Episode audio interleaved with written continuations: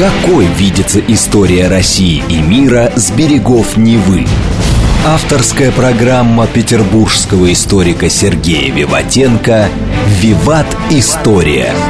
Самые яркие и самые загадочные страницы прошлого, судьбы людей и империй, великие достижения и потрясения от древних времен до современности. «Виват. История». Программа предназначена для лиц старше 16 лет. Здравствуйте. Вы слушаете «Радио говорит Москва». В эфире программа «Виват. История». И в студии автор и ведущий программы петербургский историк Сергей Виватенко. Сергей, здравствуй. Здравствуйте, Саша. Здравствуйте, дорогие друзья. У микрофона также я, Александра Ромашова, которая напоминает вам, что у нас в конце сегодняшнего выпуска, как всегда, викторина историческая. Мы разыгрываем книги от издательства «Витанова». Тема сегодняшней программы – оборона Заполярья. Да, Саша, мы сегодня поговорим об боевых действиях э, на севере в годы Великой Отечественной войны. Ну, известный такой штамп, что ли, да, термин, что советско-немецкий фронт был от Баренцевого моря до Черного моря, да, абсолютно верно. Мы действительно знаем очень много, говорим и про сражения на Украине, и в Белоруссии, и в других местах. Заполярье тоже имеет свой город-герой, кстати, Мурманск, но говорить о том, что у нас сильно вот так вот э, разрекламированная эта местность, как мы там воевали, да, какие там были проблемы, я бы не сказал. Саша, а какие вы знаете произведения искусств, там, кино э, про оборону Заполярья? Ну, я затрудняюсь ответить на этот вопрос, хотя я бывала в Мурманске, мама у меня родом из Кировской, угу, Мурманской области. Да, да, да. Я знаю, что это город-герой воинской ну, славы. Действительно, да, мало. Наверное, приходит только, ну, пикулевские там, реквием каравана Пикю-17, ну, про полярные конвои, да, ну, наверное, Германа, а, а, «Торпедоносцы» художественный фильм Алексея Германа, очень неплохой. Кстати, сейчас его сын тоже снимает фильм про Заполярье. Но в принципе, в принципе, мы про это мало знаем. Ну, согласимся. Ну, сегодняшняя передача посвящена для того, чтобы немножко приоткрыть, что там было, как, какие были специфики, потому что на каждой территории по разному климату специфика войны различная, Саша, ты прекрасно понимаешь. Ну что ж, давайте начнем. Итак, а Заполярье вроде это очень далеко и непонятно. Ну, как бы направление главного удара там в принципе быть не может. Вряд ли главный удар будет на Мурманск. Но на самом деле, на самом деле Гитлер думал по-другому. Как раз в первом наброске, направленной им по плану Барбаросса, было сказано, что захват Амурманск такая же стратегическая задача, как захват Киева, Ленинграда и Москвы. Зачем? Что там так их интересовало? На крайнем севере перед немцами стояло несколько целей, которые они хотели в начале войны совершить. Первое – защитить Норвегию от возможности высадки десанта союзников. А второе – обеспечить шведские месторождения железной руды, потому что вся железная руда шла с севера Швеции, там Шлифтео, по-моему, как так называется. Вот. Третье – захватить порт Мурманск, да, тем самым отрезав э, нас от коммуникации и решив нас единственного незамерзающего порта на Северном Ледовитом океане. Ну и также перекрыв, э, перекрыв железнодорожное сообщение между Москвой и Мурманском да, но это были, скажем, вторичные. Это все интересно, но не до такой степени. Главное Саша – это, конечно, район Пиццамо. Сейчас это называется Печенга. Пиццамо, Лиина, Хамари и Киркинес три города, которые находятся на севере Финляндии и Норвегии, да, имели для гитлеровской Германии в ходе Второй мировой войны исключительно, еще раз повторю, исключительно важное стратегическое значение. Саша, из-за чего? Что там? Гитлер треску любил? Ну, я думаю, там вообще... Палтус? Нет, там... Там никель. А никель – это стратегический металл. Стратегический. Без него невозможно. А невозможно сделать ну, не легированную сталь, ни броню для кораблей и танков, артиллерийские орудия, некоторые виды снарядов, в моторы и прочие военные изделия. А никель немцы покупали в Канаде в большом количестве, потому что город Никель, который сейчас так называется наш, да? Кстати, ужасный город вообще. Я его проезжала как-то, он такой весь прямо покрытый таким никелем. туманом. Ну да, действительно, там такой. Проблемы экологии очень большие. Страшное место, да. А, определенное. Так вот, а, эти заводы и эти выработки, которые там были, никелевые шахты, принадлежали Финляндии. Но Финляндия их дала в аренду англичанам. И англичане делали все возможное, чтобы немец никогда в жизни не получал дешевый никеля, да? Поэтому, защитив шахты никеля, один из шансов для победы Германии. Ну и скажу, что это 90% всех запасов никеля, которые находятся в Европе.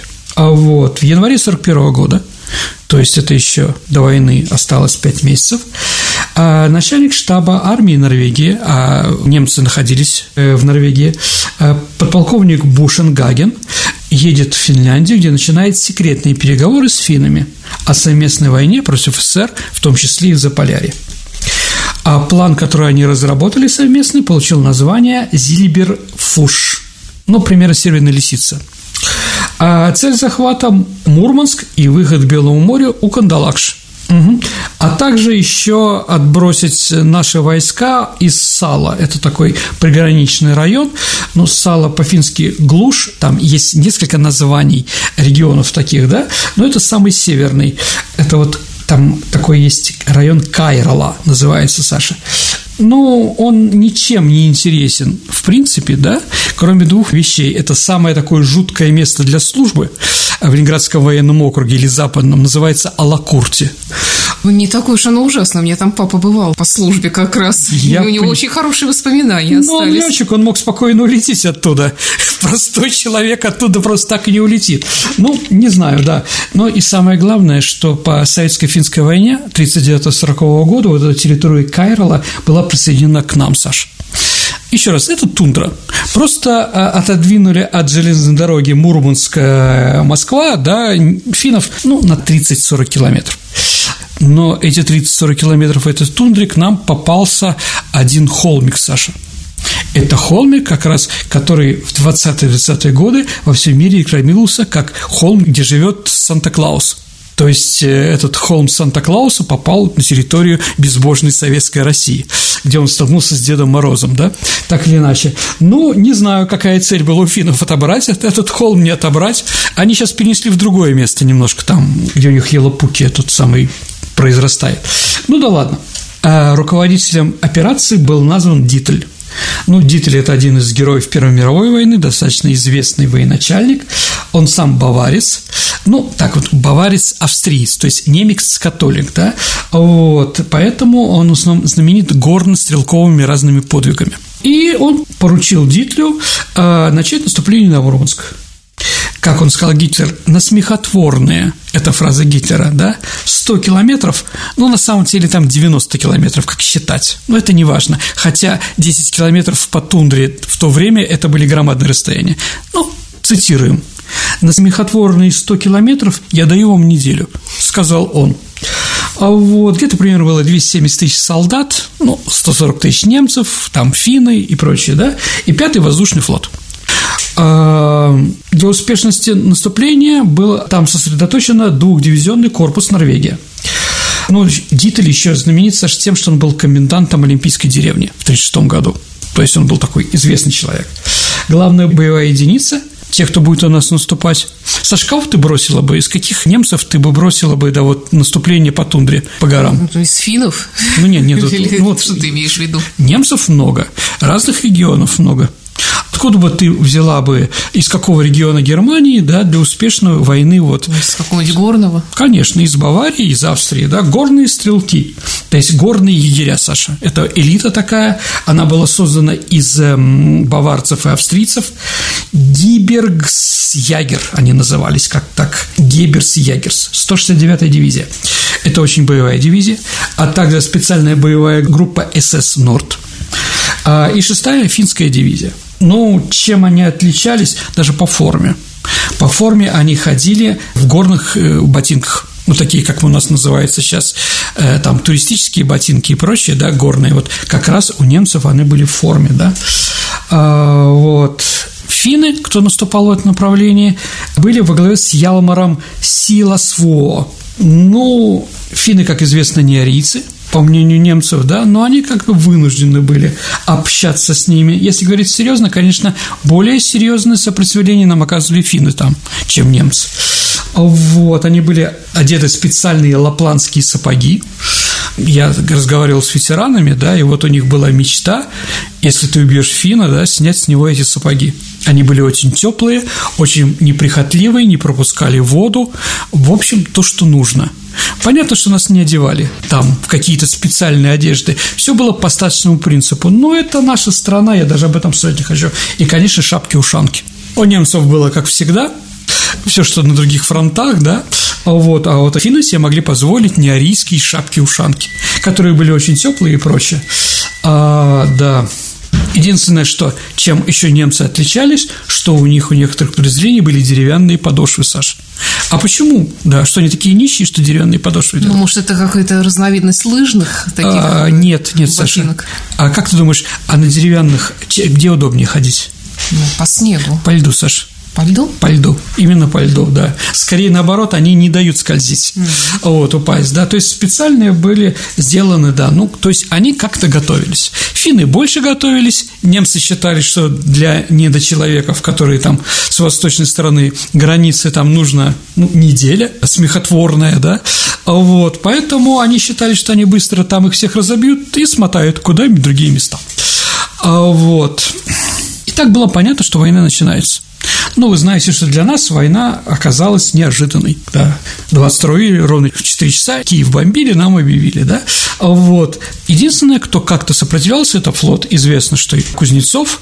Кузнецов приказал 21 июня 1941 года а, объявить военную готовность на Черноморском флоте, и поэтому Черноморский флот встретил. А вот на севере, Саша, боевая готовность флота была объявлена 17 июня, то есть за пять дней под свою личную ответственность понимаете, что после таких ответственностей тебя к стенке поставят, извините, не поморщится, да, а это принял себя самый молодой командующий нашими флотами, 35-летний Арсений Головко такой знаменитый адмирал Гладков, да, и он дал боевую готовность номер два. Почему он это дал? Ну, потому что участились разведвылеты немецкой авиации над базами флота. Они были наглые, они летели на такой высоте, где наша авиация с ними трудно могла воевать и перехватывать. Ну, так или иначе. Но я думаю, про авиацию мы еще поговорим. Итак, 22 июня началась война, немцы пытаются бомбить Мурманск. А, Почему пытаются? Ну, потому что одно дело Киев бомбить, где там нету ни ПВО, ничего, а другое дело бомбить город, который уже хотя бы расчеты в зенитках сидят. То есть их как-то ждут. Самолеты тоже уже заправленные стоят. 22 июня везде самолеты у нас стояли просто так. У них не было горючего, да? Хотя бы у нас хоть ну, можно было что-то. А вот это не значит, что в первые там месяцы войны наша авиация выполнила перезадачу. Нет, мы об этом еще поговорим. Но то, что это было не так неожиданно, и поэтому не с такими жуткими потерями, это сто процентов. А немцы начали наступать не 22 июня здесь, а 29. Почему 29? Ну, здесь тоже все очень просто, а, потому что финны объявили войну только 26 числа, 25-26 числа они нам объявили войну, то есть не сразу. Вот, и они ждали финнов, и тогда вместе совместно начать удар. То есть была неделя, на которой, да, лишняя неделя, она позволила нашим войскам, а там было еще раз, кто были, э, Северный флот и 14-я армия Ленинградского военного округа, и они подготовились, в общем-то, к войне. Двухратное превосходство в численности позволило, конечно, немцам и финнам разгромить часть пограничных застав и окружить э, остальные, да, но, в принципе, Первый натиск наши пограничники выдержали, да, пройдя через наши приграничье, да, однако дальше серьезного успеха Норвегия достичь не смогла, ну, группа войск Норвегии. А в конце июня нацисты продвинулись лишь на 2-3 километра. Как видите, война совершенно другая, отпор совершенно другой. Сразу скажу, к сожалению, о первых боях с вермахтом сохранилось очень мало сведений. Я не могу их найти в нормальных исторических работах. А Заполярный фронт, в общем-то, обделен вниманием военных историков. Обнаруженные местными волонтерами и краеведами останки свидетельствуют о том, что пограничники оказали героическое сопротивление захватчиков. Считается, что первый бой приняли солдаты, которым было поручено удерживать врага у подножия высоты 206. Советское довоенное обозначение высота 204,2. А считается, что главное сопротивление оказали пограничник лейтенанта Титова. А с последних защитников нашей границы, которые продолжали сопротивление, немцы сожгли из огнеметов. То есть там уже было, видимо, у нас уже и патронов не было, но то, что вот обугленные какие-то остатки там находят, это говорит о том, что немцы применяли огнемет. Как и вся Красная Армия, наши войска в Арктике не были готовы к нападению нацистов. Инженерные сооружения начали строиться только в 1940 году, да и то не везде – после окончания войны с Финляндией. Ну, отчасти это было связано, что Москва получила новые территории от Финляндии, да, и не успела оборудовать должным образом новые рубежи. Но эта проблема была и в Западной Беларуси, и в Западной Украине. Какие же это проблемы были? Низкое качество и неисправность военной техники, но на морозе некоторые не работают – Понимаете, да, одно дело, э, техника работает нормально при нормальных температурах в нормальных регионах, да, а в северных нет. Нехватка горючего и запчастей. Тоже понятно. Недостаточный уровень профессионализма солдат и офицеров. Историки посчитали, что там было более половины командиров Заполярья находилось на своих должностях менее чем полгода. То есть еще не до конца могли войти.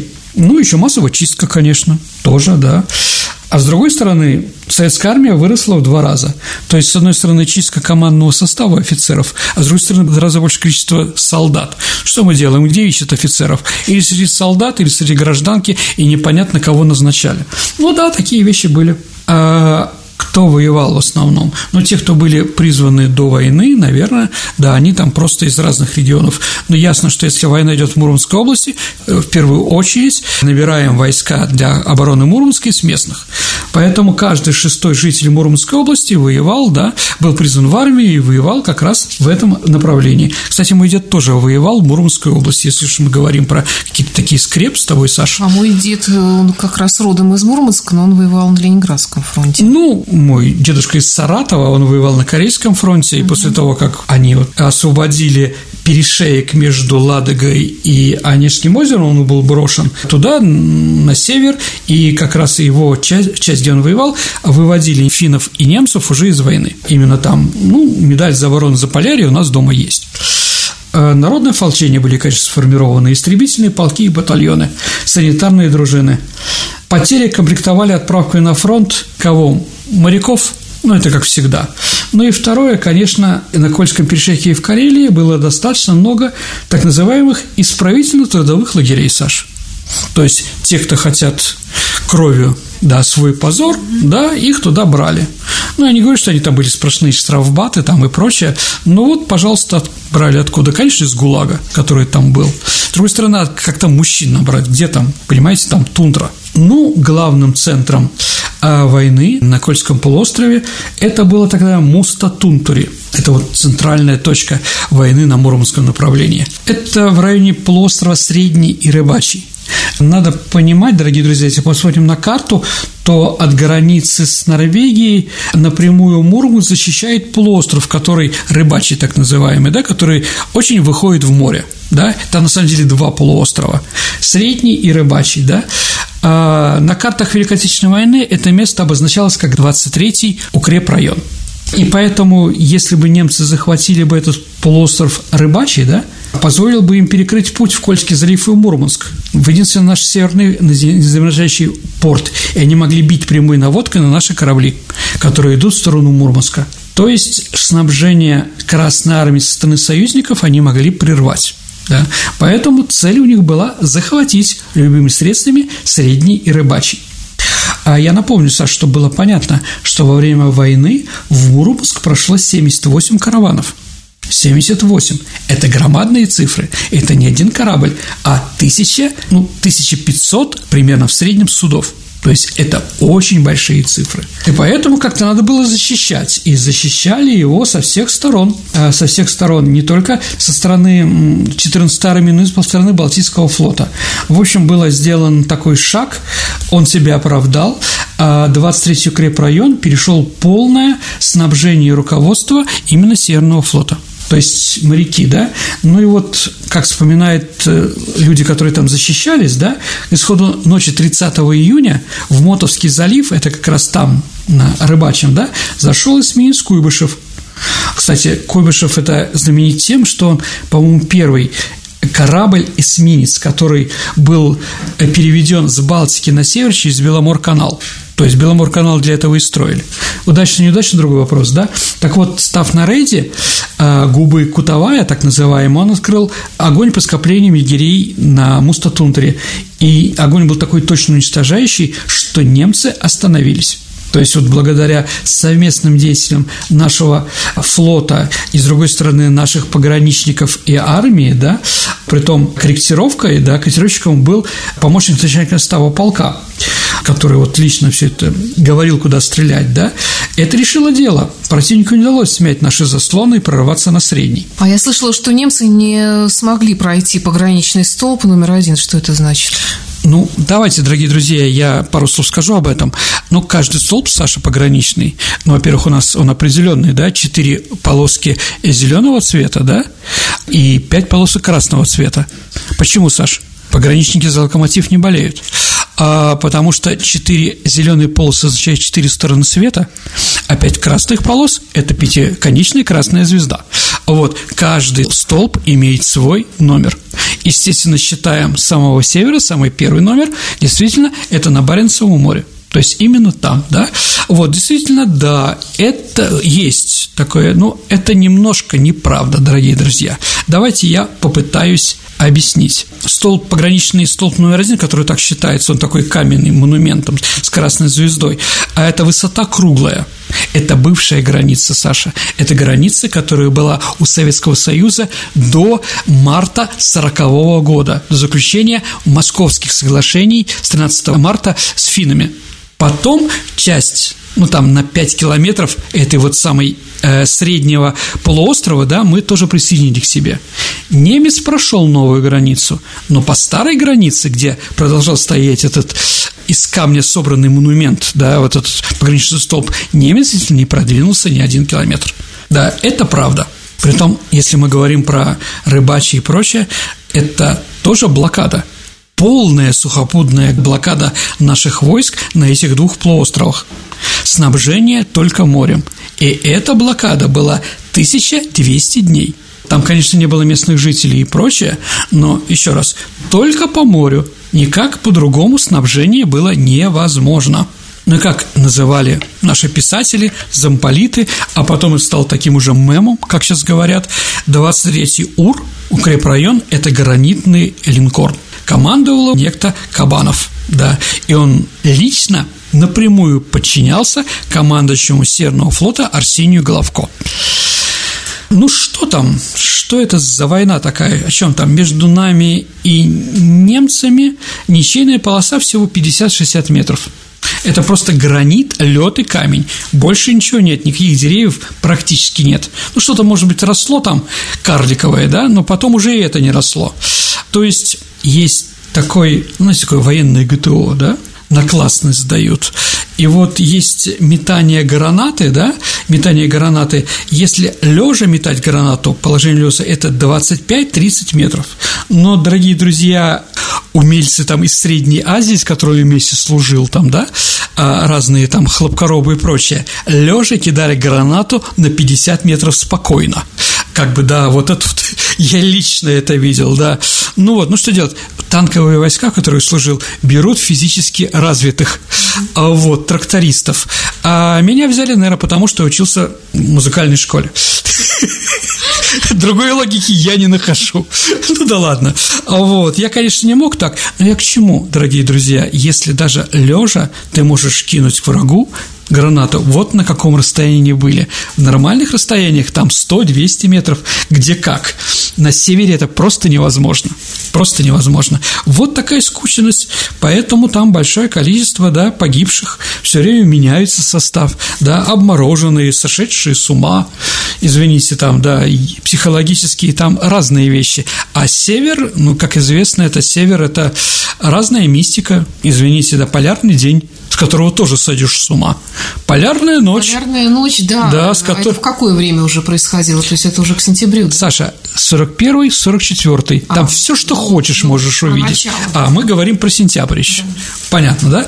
Поэтому, да, было очень тяжело. А передний край нашей обороны был не по хребту. как бы было бы здорово, да, на среднем он был отнесен где-то на 3-5 километров к северу. На очередной сопок. Это вот долина, да, ровная как стол. Ну и крепкая, как гранит, хотел сказать. Ну, гранитная просто, да, там ничего нет. В ней не укрыться, не закопаться. Нет больших валунов, нет растительности для маскировки, да. Все как на ладони под огнем. Поэтому и прозвали эту долину, сейчас она называется Долина жизни, но солдаты в то время называли ее Долиной смерти. Сергей, давай прервемся на несколько минут. Это программа «Виват История». Продолжим после новостей и рекламы. Какой видится история России и мира с берегов Невы?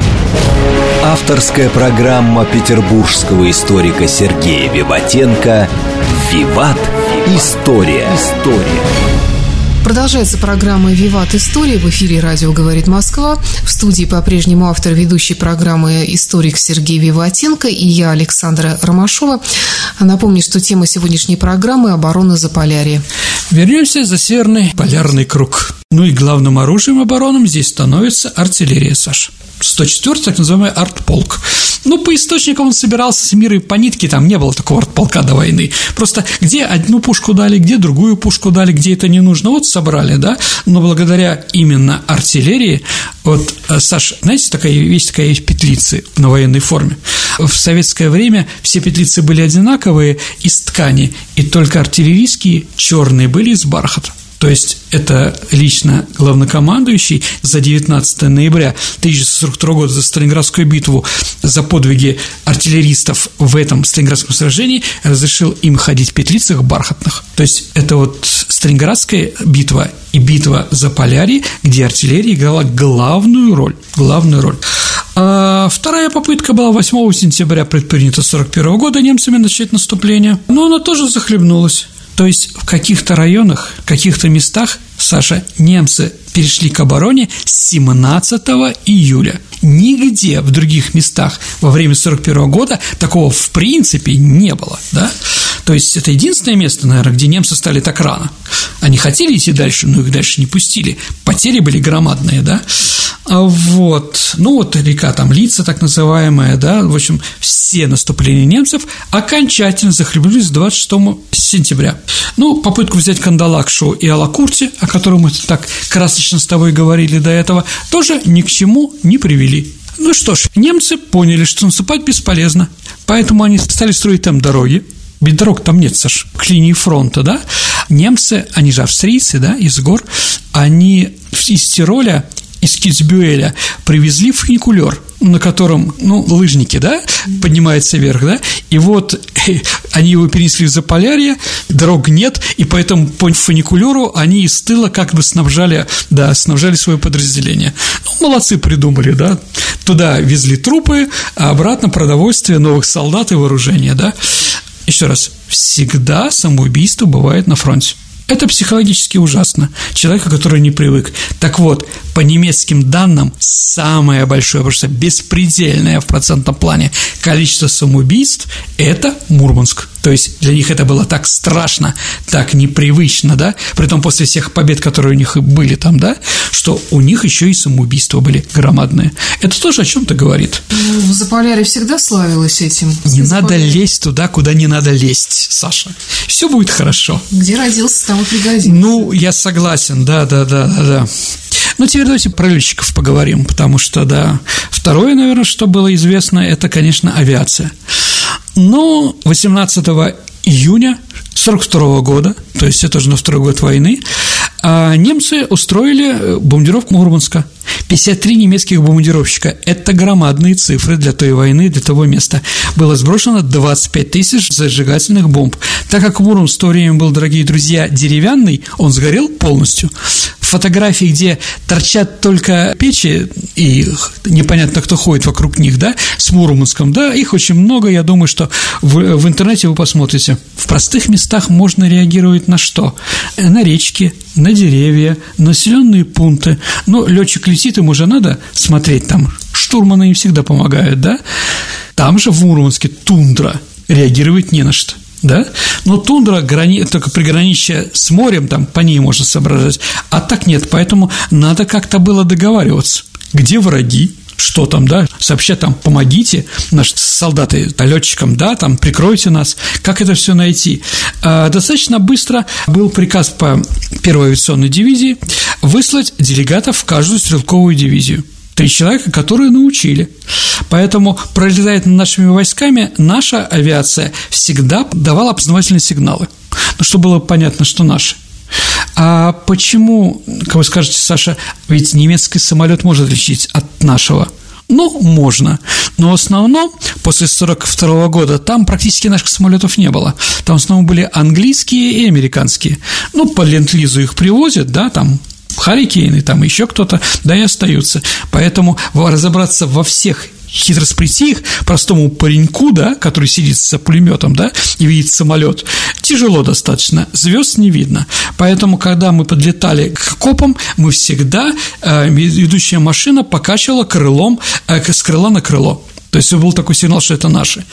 А чтобы мы поняли, что это наши, да, специально на снегу, это не видно со стороны врага, да, клали какие-нибудь там штаны черные, там, да, там бушлаты, на фоне гранита какие-то портянки белые, да, там, ну, ясно, если они лежат, да, зимой они не сушатся, это сигнал, что это наши, стрелять туда не надо. А вот немцы, готовясь развязывать войну против Советского Союза, конечно, они провели огромную работу по, раз, по разведывательной аэрофотосъемке.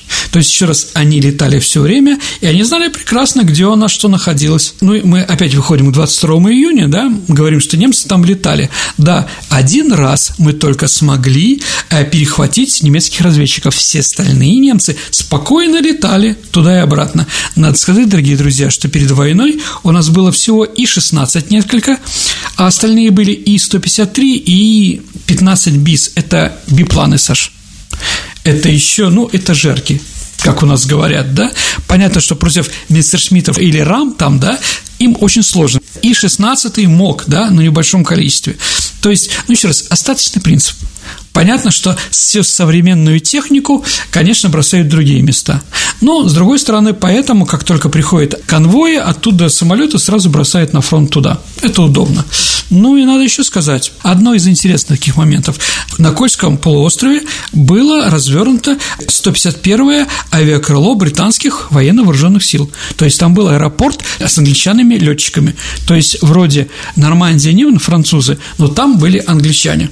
Эта операция была названа «Форс Бенедикт», потому что у нас там не было авиации. Потому что англичане, одна из целей была помогать своим конвоям, которые шли из английских кораблей в Мурманск, да, поэтому они здесь у нас и находились. Ну, немного, два месяца примерно, да, ну, за это четыре пилота получили ордена Ленина – это единственные британцы, награжденные такими орденами. Операция начала на сотрудничество летчиков РАФ и ВВС СССР. А дислоцировались они, Саша, на аэропорту, который называется Ваенга.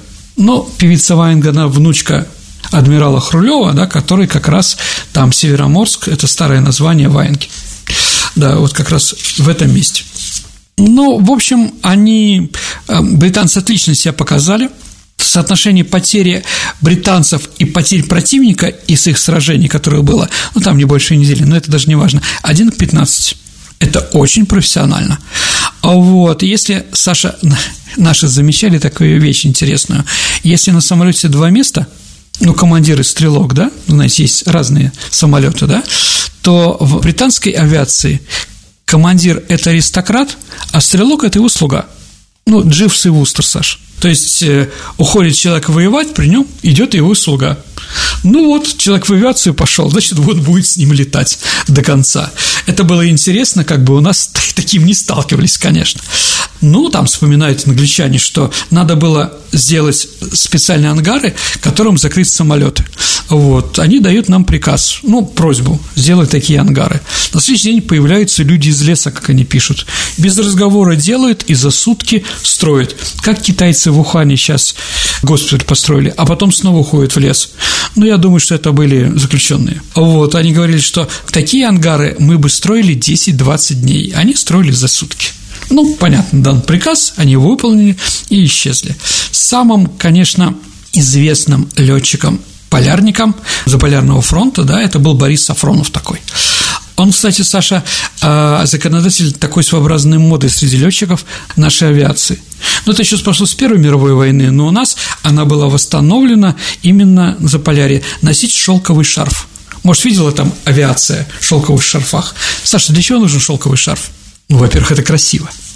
А вот, поэтому летчиков так и любят женщины, потому что у них можно получить шелка с парашюта и шелкового шарфа. Ну да, у меня была юбочка, в которой я занималась хореографией в детстве. Сделанная из парашюта. Из парашюта. Ну, конечно, да, понятно. А вот, да, э, шелковый шарф летчик все время должен раз в 40 секунд поворачиваться, смотреть, чтобы ему на хвост никто не сел. Но надо все время поворачиваться. Поворачиваешься, а у них же кожаные куртки. Поэтому шея начинает тереться, там появляются фрункулы, да, поэтому больно. Поэтому шелковый шарф держал, граница была а, между кожей и кожаной курткой, да? Знаешь, кто бы мог подумать. Вот тебе крест, Саша. Вообще, если хочешь выжить как-то на фронте, сделать хоть что-то комфортнее, чтобы тебе жилось, там это придумают. Это понятно почему. Конечно, флот. Конечно, флот северный, да, если мы говорим о том, кто еще вклад в эту победу, да, конечно, флот, потому что он не только защищал караваны, извините, да, там первый был Дервиш, так называемый, да, но и помогал, именно флот снабжал полуостров Рыбачий средний, да, именно он туда-сюда, наши корабли ездили, да, как челноки, да, доставляли на фронт новую часть вооружения, продукты и обратно вели раненых и прочих-прочих из состава трех воюющих фронтов, Северный, Черноморский, Балтийский, Северный флот понес минимальные потери.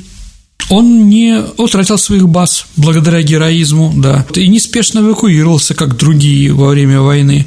Ну, и там, конечно, сопротивление было немножко другое, возможно, да, но так или иначе, действительно, если мы говорим, какие корабли потерял Северный флот во время войны, и три эсминца всего. Это стремительный, который потоплен был вражеской авиацией 20 июля 1941 года, сокрушительный, погиб в шторме при проводке конвоя да, в ноябре 1942 года, а и деятельный, потопленный германской подводной лодкой. Притом он потоплен был 16 ноября 1945 года, то есть они уже вышли. Да. Значительные потери были в подводных лодках – это сто процентов, потому что подводные лодки активно действовали, да. Героев подводников Северного флота мы все прекрасно знаем. Это Гаджиев, это Лунин, конечно. Лунин – это тот, который смог вывести элитный корабль «Тирпиц» торпедную атаку. Подводные лодки 47%, да, подводных лодок погибло. 13 подводных лодок пропали без вести. Ну, самая вероятная причина гибели – подрыв на мине. Три были потоплены вражеской авиацией. А три подводные лодки потоплены по германским данным, но глубинными бомбами, то есть немцы отсчитались. Но мы не можем понять, какая же лодка могла там находиться. Может быть, английская, а может, вообще никакая. Кто их знает? Может, кита увидели, кашелота. А сторожевые корабли 16 из общего 304 – это тоже около 50%. Но практически все погибшие сторожевики, Саша, это мобилизационные в период войны гражданские суда. Ну, флот потерял еще 12 торпедных катеров, сторожевых катеров и прочее, прочее, прочее. В личном составе 10 тысяч человек. Из них тысяча, то есть 10% – это не боевые потери что в пять раз меньше Балтийского флота, в восемь раз меньше, чем Черноморского флота. 10 августа 1941 года произошел самый известный подвиг э, матросов Северного флота. Три немецких миноносца – Бидзен, Лоди и Эгульт, да, вышли в открытое море и там натолкнулись на наш, ну, такой катер-буксир «Туман» немецкие эсминцы имели многократное превосходство в артиллерии, во всем они имели, да, сблизились на 50 кабельтов и начали стрелять в нас. Туман получил прямых, 11 прямых попаданий 127 миллиметровыми снарядами. Были убиты командир, комиссар. Из-за повреждения кормового орудия Туман вести ответный огонь не мог. А вот, тем не менее, экипаж продолжал героически сражаться за живучесть корабля, пытаясь зайти до своего берега. В ходе боя радист Блинов и раненый рулевой краснофлотец Семенов совершили подвиг под нацистскими снарядами, когда снаряд сбил наш флаг, они подняли флаг корабля. Корабль был немцами потоплен, но этот корабль погиб э, с поднятым флагом пришла наша помощь, то из 52 членов экипажа смогли спасти 37. В ходе этого сражения этим бедным туманом эсминец Рихард Безден был поврежден и отправлен на ремонт в Германию. То есть вот э, ну, представить это себе практически невозможно. Ну, вот такие сражения. Ну, давайте еще о чем поговорим. О местных селениях, о самах. Ну, самов не так много, ненцев там и других народов севера, но вот 70 самов мужчин были призваны в армию.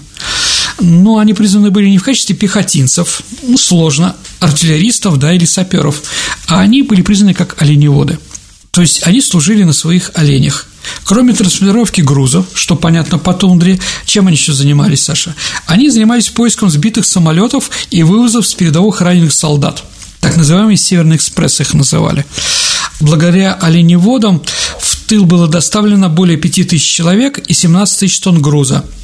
А самы заворачивали раненых в оленей шкуры, прекрасно сохранявшие тепло, поэтому человек практически всегда довозился живым. Это очень важно. Позже, во время Пиццамской кирклинской операции, оленью упряжки стали применять и для транспортировки орудий. Если, Саша, понимаешь, да, а мы уже говорили, но еще раз скажу, чем олень отличается от собачьих упряжек в тундре. Собака лает, да, а олень даже являясь раненый, когда ему больно, он молчит и сам ищет продукты, а собака с собой еще возить эту самую рыбу, чтобы ее кормить там, да, поэтому, конечно, без оленях упряжек было, конечно, невозможно победить. Вот, ну, скажу, что а, затем, после того, как закончилась война на Киркенесе, оленей этот отряд был переброшен в Польшу и закончил войну там Саш, не смотри на меня, я не могу понять, зачем это сделали. Ну вот, как бы они тоже шли к Берлину и дошли до границ Германии 100%. Ну ладно, ну давайте про культуру, Саш. Потому что, когда пушки стреляют, музы молчат. Но это совершенно не про Вторую мировую войну, про Великую Отечественную нашу. Ну, наверное, самое известное произведение поэтическое или песенное о сражении под Мурманском – это что, Саш, не помнишь? «Прощайте, скалистые горы». Это Николай Букин, один из местных воинов, да, написал такое произведение. А, он был разведчиком отряда Леонова, и считается, что вот когда этот отряд на корабле был брошен в тыл врагу, как раз об этом и он написал. Да, выходил журнал «Североморец», выходил так называемый в литературной землянке. Давайте так, чем же знаменита в плане культуры и литературы Заполярье? Симонов впервые прочитал свое стихотворение «Жди меня» именно там, именно в литературной землянке. Сын артиллериста, помнишь такое стихотворение? Был у майора Деева друг майор Петров. Вместе рубали, да, да, помните, да, Ленька, так точно Борька, да? Ты слышишь меня, я верю, смерти таких не взят. Держись, мой мальчик, на свете два раза не умирать. Да, это как раз было написано о подвиге, который был совершен лейтенантом Лоскутовым на высоте 122, которая находилась там. Симонову там рассказали, и вот он написал про это. Никто на жизни не может вышибить из седла. Такая поговорка у майора была, да. А там воевали газеты, ну как воевали, как могли, Юрий Герман, знаменитый наш романист, а, отец Алексея Германа, именно торпедоносца написано по тем, то, что он видел, да, ну и Плучик, Плучик – это главный режиссер театра сатиры, тоже там воевал, да. То есть, ну, литература тоже была, культура, деятельность какая-то происходила. Но освобождение территории было начато в 1944 году. Руководил освобождением Заполярья маршал Мерецков. Это один из сталинских ударов. Но к 1944 году э, это было совершено все, 12 человек во время наступления повторили подвиг Матросова, но самый известный такой Кондрашкин, да, 5 декабря 1944 года была издана медаль оборона Заполярья. Чем эта медаль отличается от всех других, не знаешь, Саш? Это единственная медаль, на котором советский или русский военнослужащий в шапке. Во всех остальных, ну там трудно в пилотке изображать. Это было неправильно, да? Ну и последнее, наверное, чтобы надо понимать, да, что сейчас там очень много работает наших экспедиций, которые, памяти, которые ищут останки. Почему? Да потому что хоронить было негде.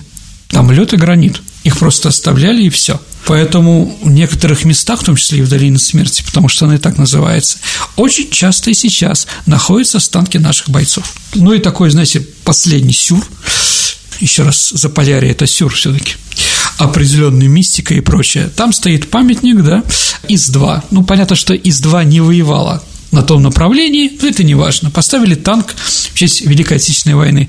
Приехала делегация Норвегии. А почему ваш танк дуловой направлен на нашу сторону?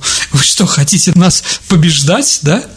И по приказу, я уж не знаю, зачем это было сделано, приказу пушка была разворочена в сторону Мурманска. Если будете там, посмотрите, это правда смешно. Ну вот, наверное, Саша, все, что я хотел рассказать про оборону Заполярья. А, Сергей, а правда ли, что немцев что-то очень интересовало в глубине Кольского полуострова?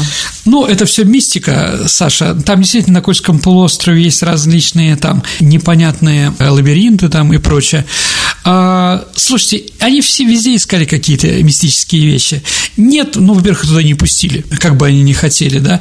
Но еще раз, занимаясь мистикой до войны, они, конечно, в первую очередь смотрели на, где наши находятся э, пирсы, причалы нашего военно-морского флота, где подводные лодки находятся, да, и где наши зенитные батареи. Вот это главное мистическое, что немцев интересовало. Все остальное уже второе и третье. Хотя, конечно, еще раз говорю, что из-за северного сияния, из-за полярного дня и полярной ночи, там, конечно... Там еще и гнус был, кстати говоря. Гнус был страшный, да, абсолютно. Могли насмерть заесть. Да, вполне возможно. Но еще раз, да, немцы были вооружены, хорошо экипированы. Мы были, ну, в общем-то, не очень готовы к войне в тех, э, в тех условиях, но мы победили. Ну, теперь наша постоянная рубрика «Ответы на исторические вопросы» наших слушателей, которые вы можете отправлять нам по электронному адресу радио Виват собака mail.ru либо вступайте в нашу группу ВКонтакте, сообщество программы «Виват История» и отправляйте ваши сообщения, там есть такая возможность. Вопрос от Ивана Костенко. Хотелось бы узнать, были ли международные поездки глав государств и иных официальных лиц во время войны, если да, то как они совершались технически? Ну, конечно, все куда-то ездили, и враги, ну, Гитлер и Муссолини, как известно, практически в начале войны посетили Брест, мы об этом говорили, под Винницей у него был специальный бункер у Гитлера, поэтому он куда-то э, мог ездить, да. В худшем случае еще мог поехать в Италию. А Черчилль тоже разъезжал достаточно много, ему надо было поднимать, искать союзников, то есть он активно.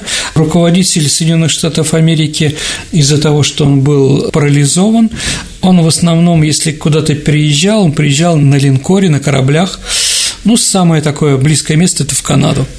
А товарищ Сталин за всю войну один раз только покинул территорию Советского Союза. Это он ехал в Тегеран. На поезде он ехал до Баку, а потом из Баку на самолете в Тегеран. После этого он никогда в жизни больше летал на самолете, получил массу, видимо, положительных каких-то для себя впечатлений. Ну, Сталин еще ездил в Крым на Крымскую конференцию, и после войны уже на поезде, это был первый тепловоз даже, на котором он поехал, он ездил в Берлин в Потсдам. Поэтому эпизод из фильма «Взятие Берлина», где Сталин на самолете прилетает на Потсдамскую конференцию в Берлин, это, конечно, фейковый. Это не значит, что там он не любил ездить, просто много было дел внутри страны, и это ни к чему. А во время переездки более уязвимым становится президент, глава, поэтому его легче бить в поездке, чем где-то там в Кремле, понимаете, да. Поэтому он не ездил.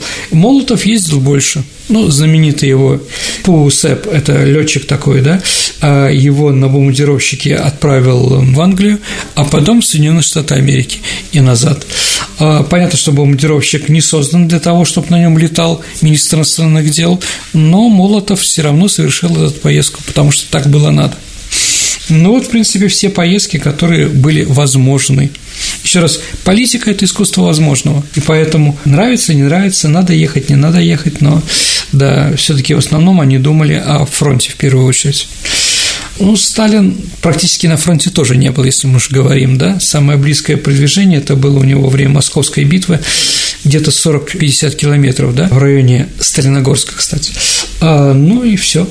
Вопрос от Дмитрия Дубровского. Хотелось бы послушать о пьянстве на Руси, как боролись раньше, если вообще боролись с этим проклятием. Ну, давайте так, я сделаю передачу не про пьянство, наверное, а про историю алкоголя потому что не все пьют, а выпивают, да, и не все становятся алкоголиками. Ну, посмотрим. Ну, такие передачи у нас будут происходить раз там в год. Про секс мы уже рассказали, да? Снова вернуться к питью. Хорошо. Теперь наша постоянная рубрика, в которой мы разыгрываем книги от издательства Витанова Сергея многие задают вопросы слушателям, но вы, соответственно, отвечаете на них.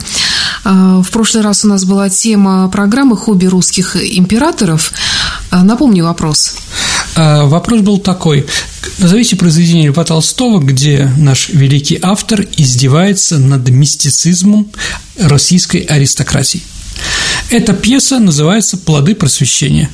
Ну, такая себе смешная, можно mm-hmm. так сказать.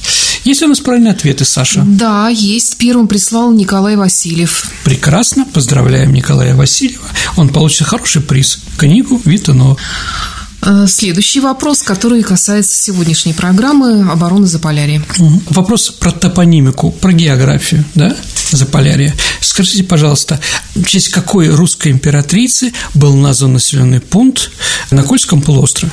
Ваши ответы можете присылать на электронный адрес радио Виват собака Mail.ru, либо вступайте в нашу группу ВКонтакте, программу Виват История, и в личном сообщении отправляйте ваши варианты Сергею Виватенко или мне, Александре Ромашовой. Спасибо, Сергей, и до встречи в эфире. До свидания, дорогие друзья, до новых встреч.